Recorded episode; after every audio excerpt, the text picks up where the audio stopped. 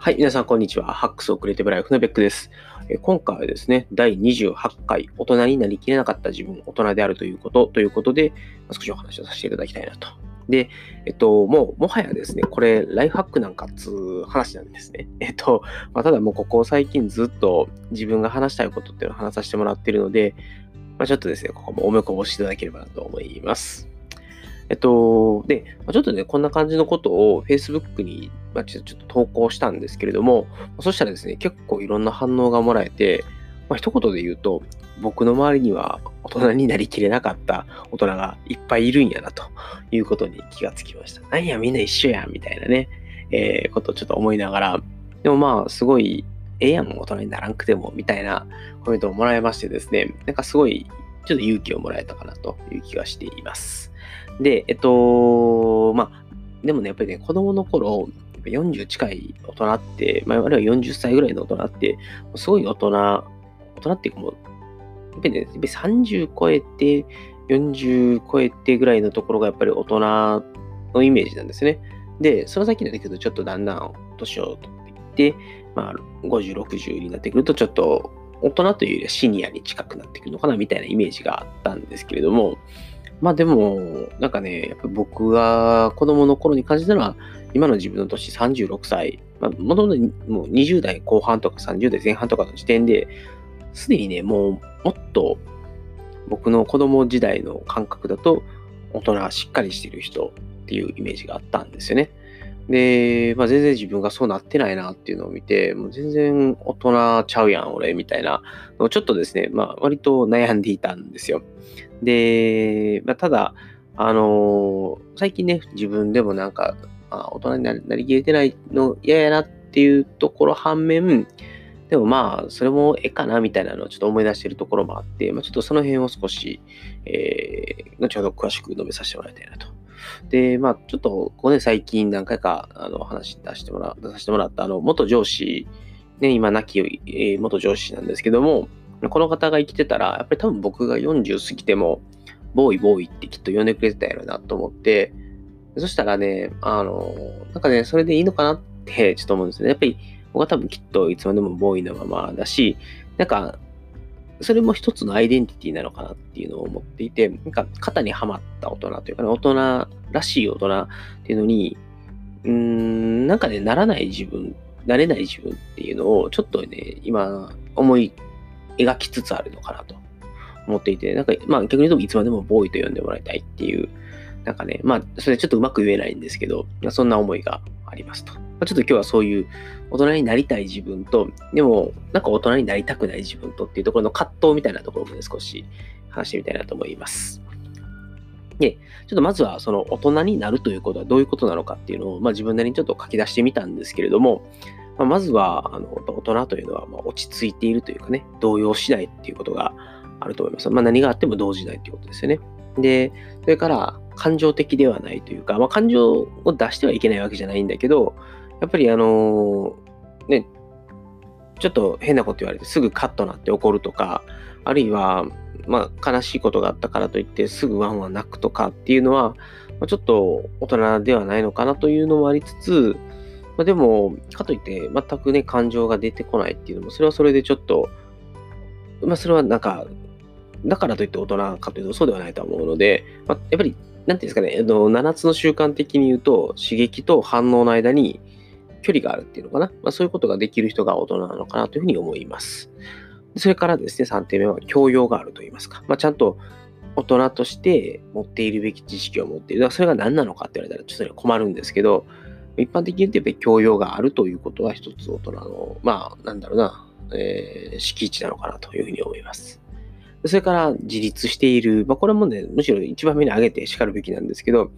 大人が、まあ、一応、なんていうんですかね、自分で経済的な自立をしてなかったりとか、あの、一人の人として、あの、一人で生きていく力、まあ、あるいは家族を養っていく力みたいなものがないっていうのは、まあ、それはそれでちょっと大人の要求を満たせないのかなというふうに思いますと。でそれから、まあ、あの、次に他人を思いやれる人が、まあ、大人なのかなと思うところもあります。あの、うーん、なんかね、自分が自分がっっていうのは僕、の、まあ、これもしかしたらね、一般的ではないのかもしれないですけど、僕の中の大人の基準は、やっぱり、いい大人といいますかね、あの、ちゃんと成熟した大人というのは、あの、まあ、やっぱり他の人のことを思いやることが、まあ、先に来て、自分のことはその次に持ってくるっていう。まあ、もちろんね、自分を大事にしたいことには、他の人に優しくできないとかっていうのは当然あると思うので、自分のことをないがしろにするというわけではないんですけど、例えばちょっと辛い場面とかに来た時に、あの、自分が自分がってなっちゃったら、あの、他の人が辛いのが見えなくなっちゃって、自分のことばっかり、なんか、辛いことなんかアピールするとかね、なんかそれはちょっと大人として僕はやりたくないなと思ってるところがありますと。で、まあ、それにちょっと近いんですけど、あの、責任から逃げないことかなと。なので、やっぱり果たすべき責任があってというか、あの、今、例えば仕事で自分が責任者で、それを何か失敗しましたと。その時に他の人に失敗をなすりつけるとかね、あの、自分が辛くないように何かこう、なんだろうな、小手先を浪するというかね、なんか、うん、なんか卑怯なことをする。まあ、だから責任から逃れないっていうことは多分ニオリイコールで、あの、責任を取るべき場面で卑怯な対応をしないということかなというふうに思っています。まあ、ちょっとね、えっ、ー、と、まあ、武士道的な感じかもしれないですけど、なんかやっぱり卑怯な人間っていうのは大人としてはどうかなと思いますと。まあ、ちょっとその、いわゆるパリッとしたあの、計測可能な敷地ではないんですけども、うん、まあ、卑怯でないということは非常に重要なのかなとます。で、まあ、そしたらどうしたら大人になれるのかなっていうのを考えたときに、あのー、まあ、でもやっぱり、知識を持っているということってすごい重要なのかなと。なので、あの、僕は大人やなと思う人たちは、まあ大抵の場合本を読んでたかなと思います。なんで、えっと、やっぱりいろんな、うん、知識だったりとか考え方だったりとかっていうのを身につけるために、まあ、ただ本を漫然と読んでるというよりは、その本を読んだりとかして実践していくっていう、まあ自分で自分を高める努力をしている人っていうのは非常にやっぱり大人びていくのかなというのを思います。で、それから次に人生経験ですよね。あのー、やっぱり過去に、やっぱりそれなりに何か山をね、えっと、乗り越えてきたというか、辛いことがあったらそれを辛いことを乗り越えてきたり、まあ別に辛いことだけじゃなくてね、まあいろんな、うん、なんですかね、えっと、楽しいことも辛いことも、いろんな経験があって、そういういろんな起伏を乗り越えてきている。あとはまあ自分でそれを、そういう場所に出ていって、まあ、要は完全な挑戦をして、そのしんどいことを乗り越えていくってことをやっていってる経験がある人ほどやっぱり大人に近づいてるのかなと。で、なのでまあ、うんとね自分の、まあ、いわゆるコンフォータブルゾーンっていう言い方をすると思うんですけど、快適なところから出ていって、まあ、自分がしんどいところにあえて行って、そういう中で、えっと、自分を高めていくということをやってる人はやっぱりもう大人なのかなというところを思うこともありますと。で、えっと、まあ、大人、大人なのかなって変か。あの、まあ、そういう実践経験を積んでいってる人の方が、やっぱり大人っぽい人になっていってるような気がしますと。で、それから、あの、これもどっちかというと、もう僕が今意識してやってるのは、あの、ロールモデルですね。自分がこうありたいと思うロールモデルと自分の今の差みたいなものをね、ギャップを日々、まあ、追いかけていくといいますかね、反省をしていくっていうことをやるっていうのは、まあ、非常にいいのかな。やっぱり、なので、えっと、僕の中でそのロールモデルとなる人、今3人とか4人とか、まあもしかしたらね、あの本当に、この人のここいいなっていうことを挙げ出すと、多分ね、本当に10人、20人ぐらいの単位で、この人のここを真似たいって思う人がまいるんですね。まあ、その中でトータルで見てもロールモデルと言って差し支えないぐらい僕が心からなりたいって言いますかね、人として尊敬して、そうありたいと思えるようなロールモデルをくれてる人たちっていうのは、やっぱりいて、まあ3人ぐらいいるんですけど、で、やっぱりその人たちと比べて自分が今何が足らないのかとかね、あるいは自分が例えば20個ぐらいこうこうありたいっていうありたい姿みたいなものがあったとして、でそれが、あの、まあ、いろんな人と比べたときに、ここはあの人に比べてこういうとこできてないからもっと改善しようとかね、まあ、やっぱり、ね、いつもご機嫌でいたいんですけど、なかなか、あの、辛いことがあったりすると、ちょっとね、やっぱりテンション下がっちゃったりとか、あの、笑顔に陰りが出ちゃったりとかするんですけど、やっぱりどういう時でもニコニコしてた元上司とかね、あの、今、僕の周りにも結構常になんかご機嫌に毎日を過ごしてる人とかもいて、ああ、あの子のこういうところいいなとかって思いながら僕も生きてるので、そういうところのギャップといいますかね、あの、この人のここいいなって思うところを、やっぱり日々自分でできてないと思うところを、まあ、ちゃんと反省していくというかね、じゃあ明日からここをもうちょっと改善しておこうみたいなのを思っていくっていうのは、まあ、速攻ではない、速攻性があるわけじゃないんですけど、地道に地道に改善していく方法なのかなと思いますと。で、まあ、すごい根本的なことなんですけど、あの、悪口を言わないですね。あの、少なくとも、うーんと、その、なんだろうな、悪口って要は、あの人のここが嫌いだとか、なんか、あの人こんなこと言ってたよみたいな陰陰口とかね、告げ口とかね、そういう、なんか、うん、人を悪く言うのって、結局は自分に返ってくるっていうね、まあ人を呪わば穴二つみたいな感じで、やっぱり、うん、まあさっきのあの卑怯なことをしないっていうのと非常に近いとは思うんですけども、悪口を言ってしまうことによって、そういうのがね、なんか自分の中で当たり前になっていったりすると、なんか常に誰かに不平不満を言ったりとか、悪口を言ったりとか、で、それをね、聞いて、ね、今一緒に愚痴を言い合える人だったらいいかもしれないですけど、あの、なんか嫌だなって思う人はやっぱり一定数いると思うんですよね。で、あと当然悪口を言っているということ自体が、あの、その本人のね、耳に聞こえたりとかすれば、もうそれこそ、ね、最悪ですし、うん、やっぱり、自分が何かを思うこと自体はもう致し方ないとしても、その人に、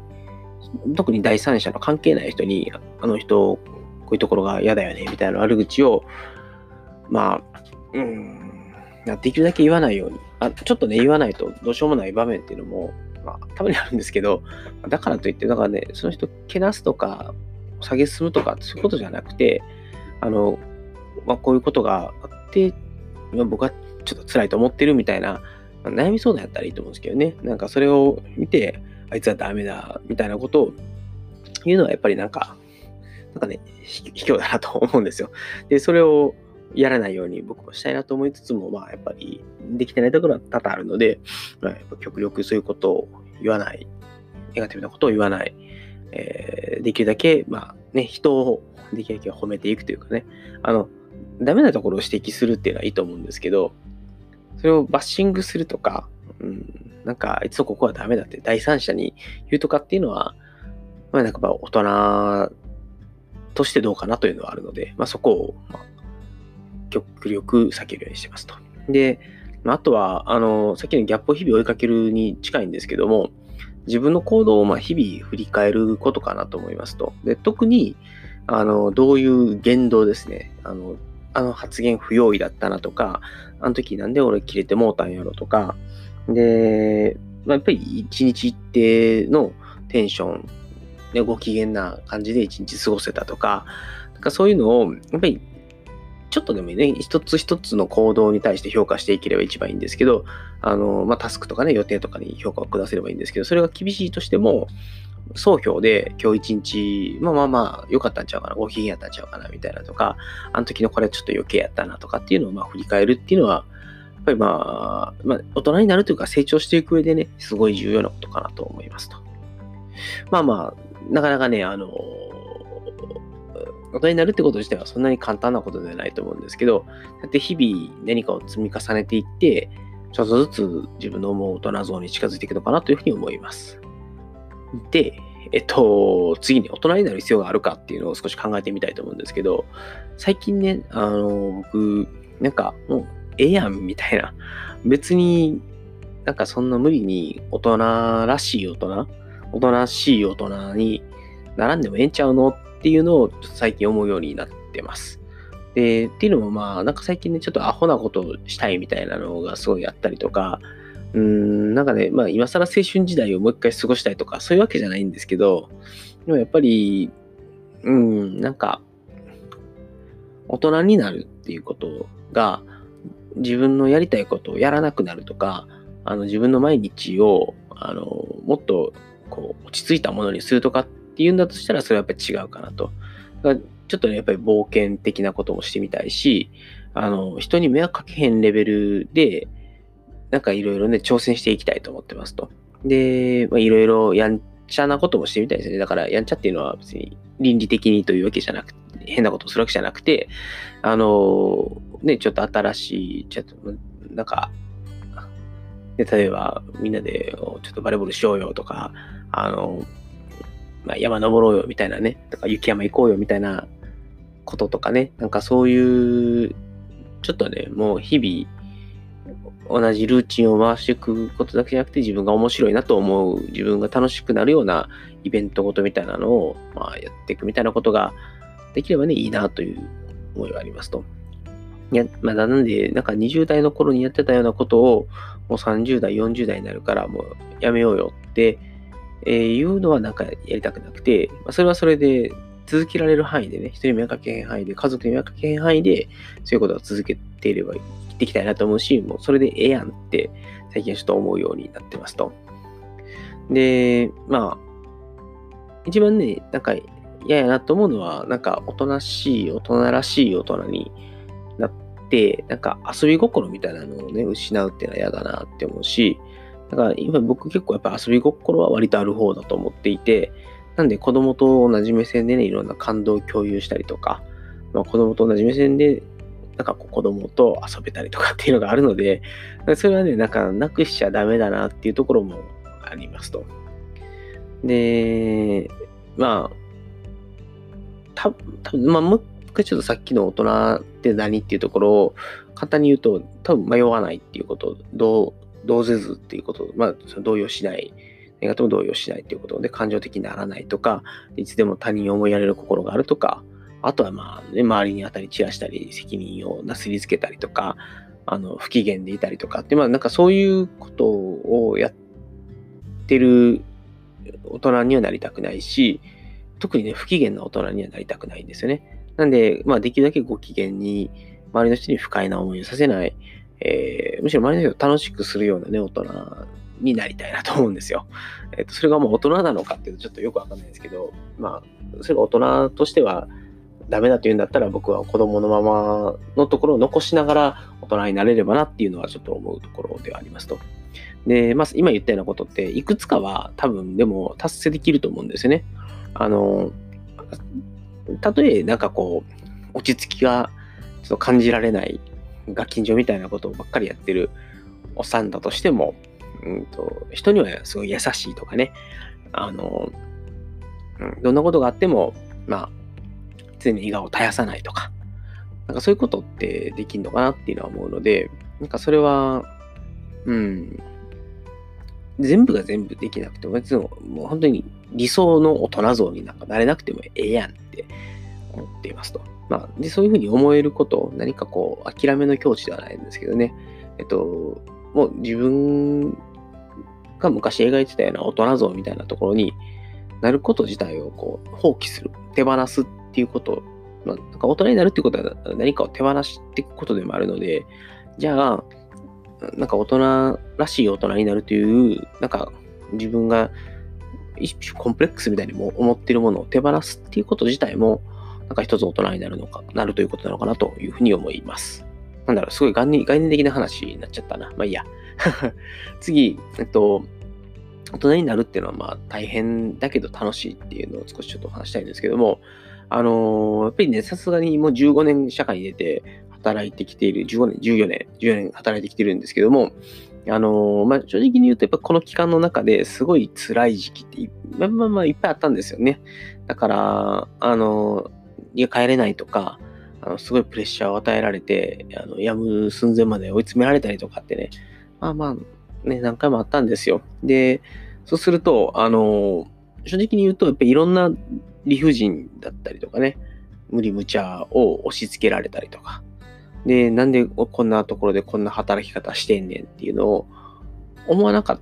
たといえば嘘になるんですね。なんでやっぱりそういうこともありつつ、時には、本当にね、本当に理不尽なことを言われたりとか、あの、本当に人として全く尊敬できないことをやられたりとかっていうのも、まああったんですね。でも、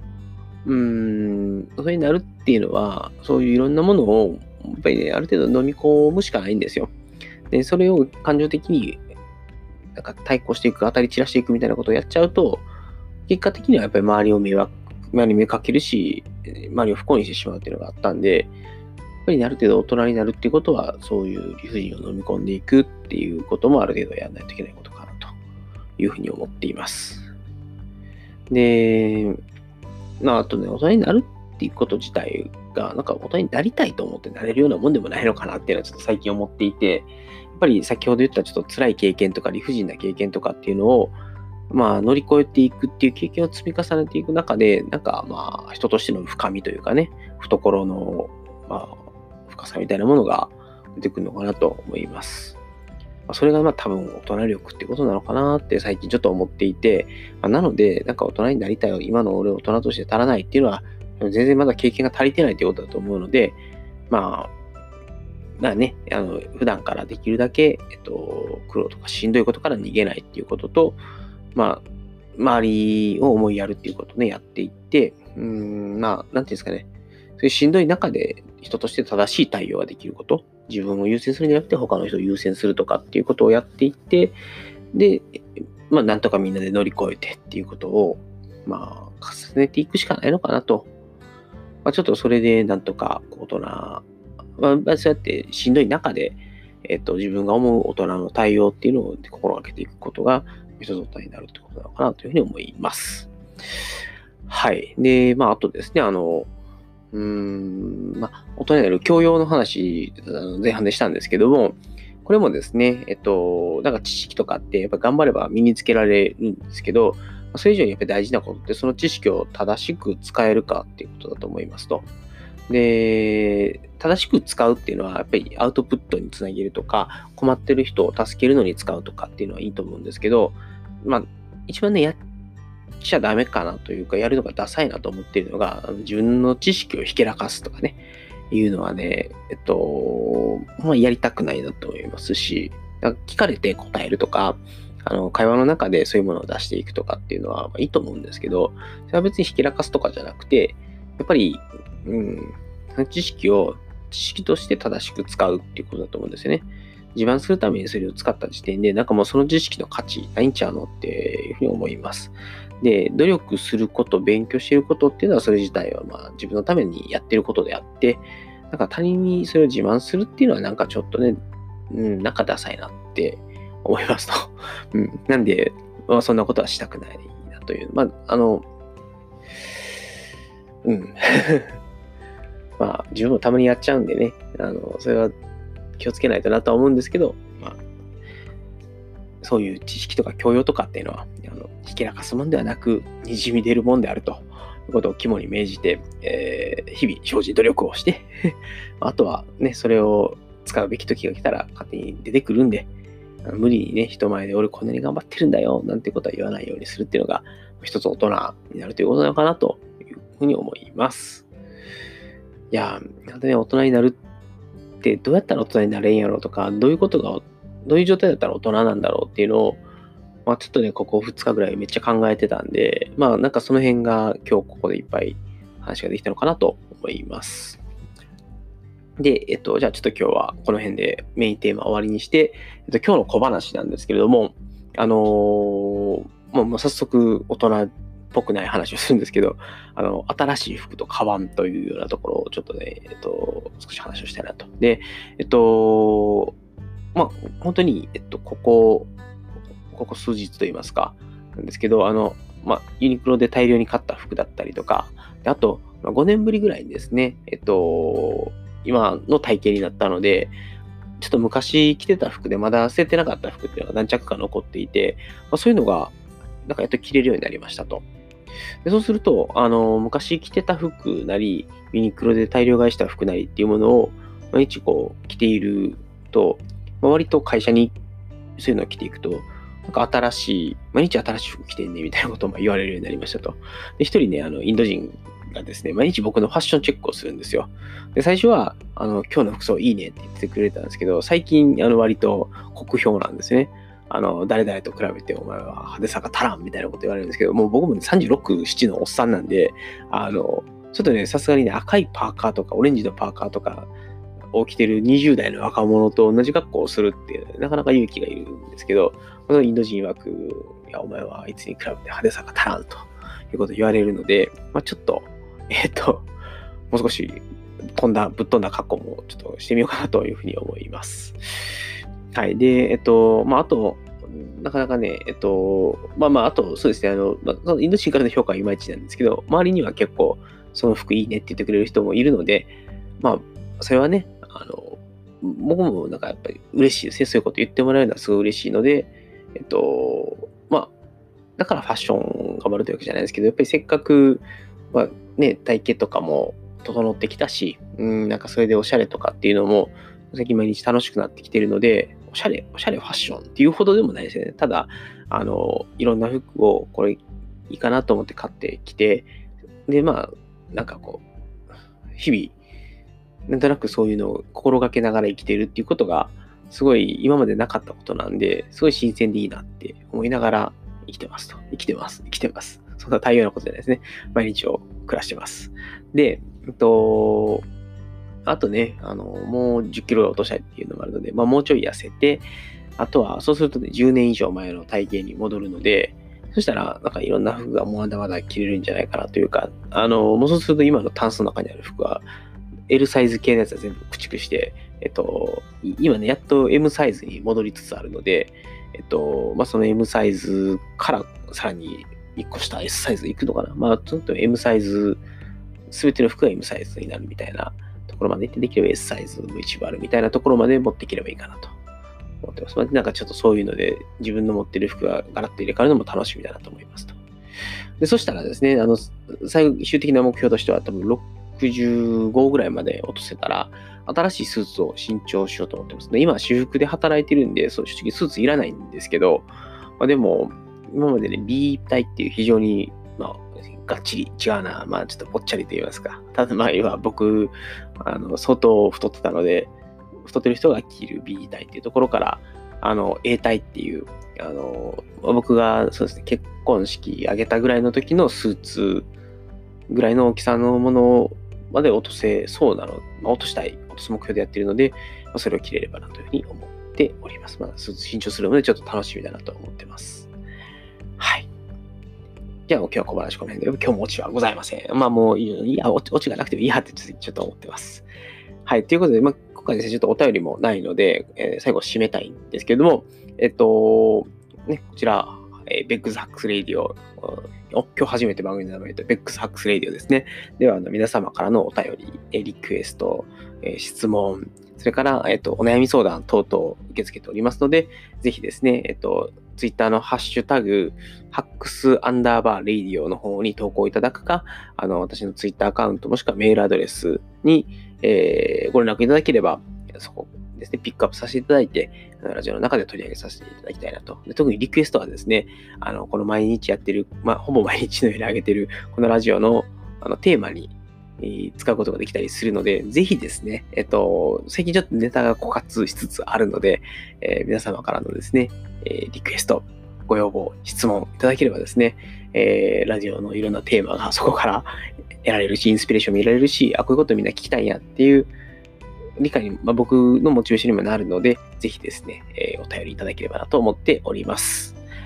はい。それではですね、えっと、本日この辺で失礼したいと思います。それでは皆様、えー、最後までお聴きいただきましてありがとうございました。それでは皆さん、さようなら。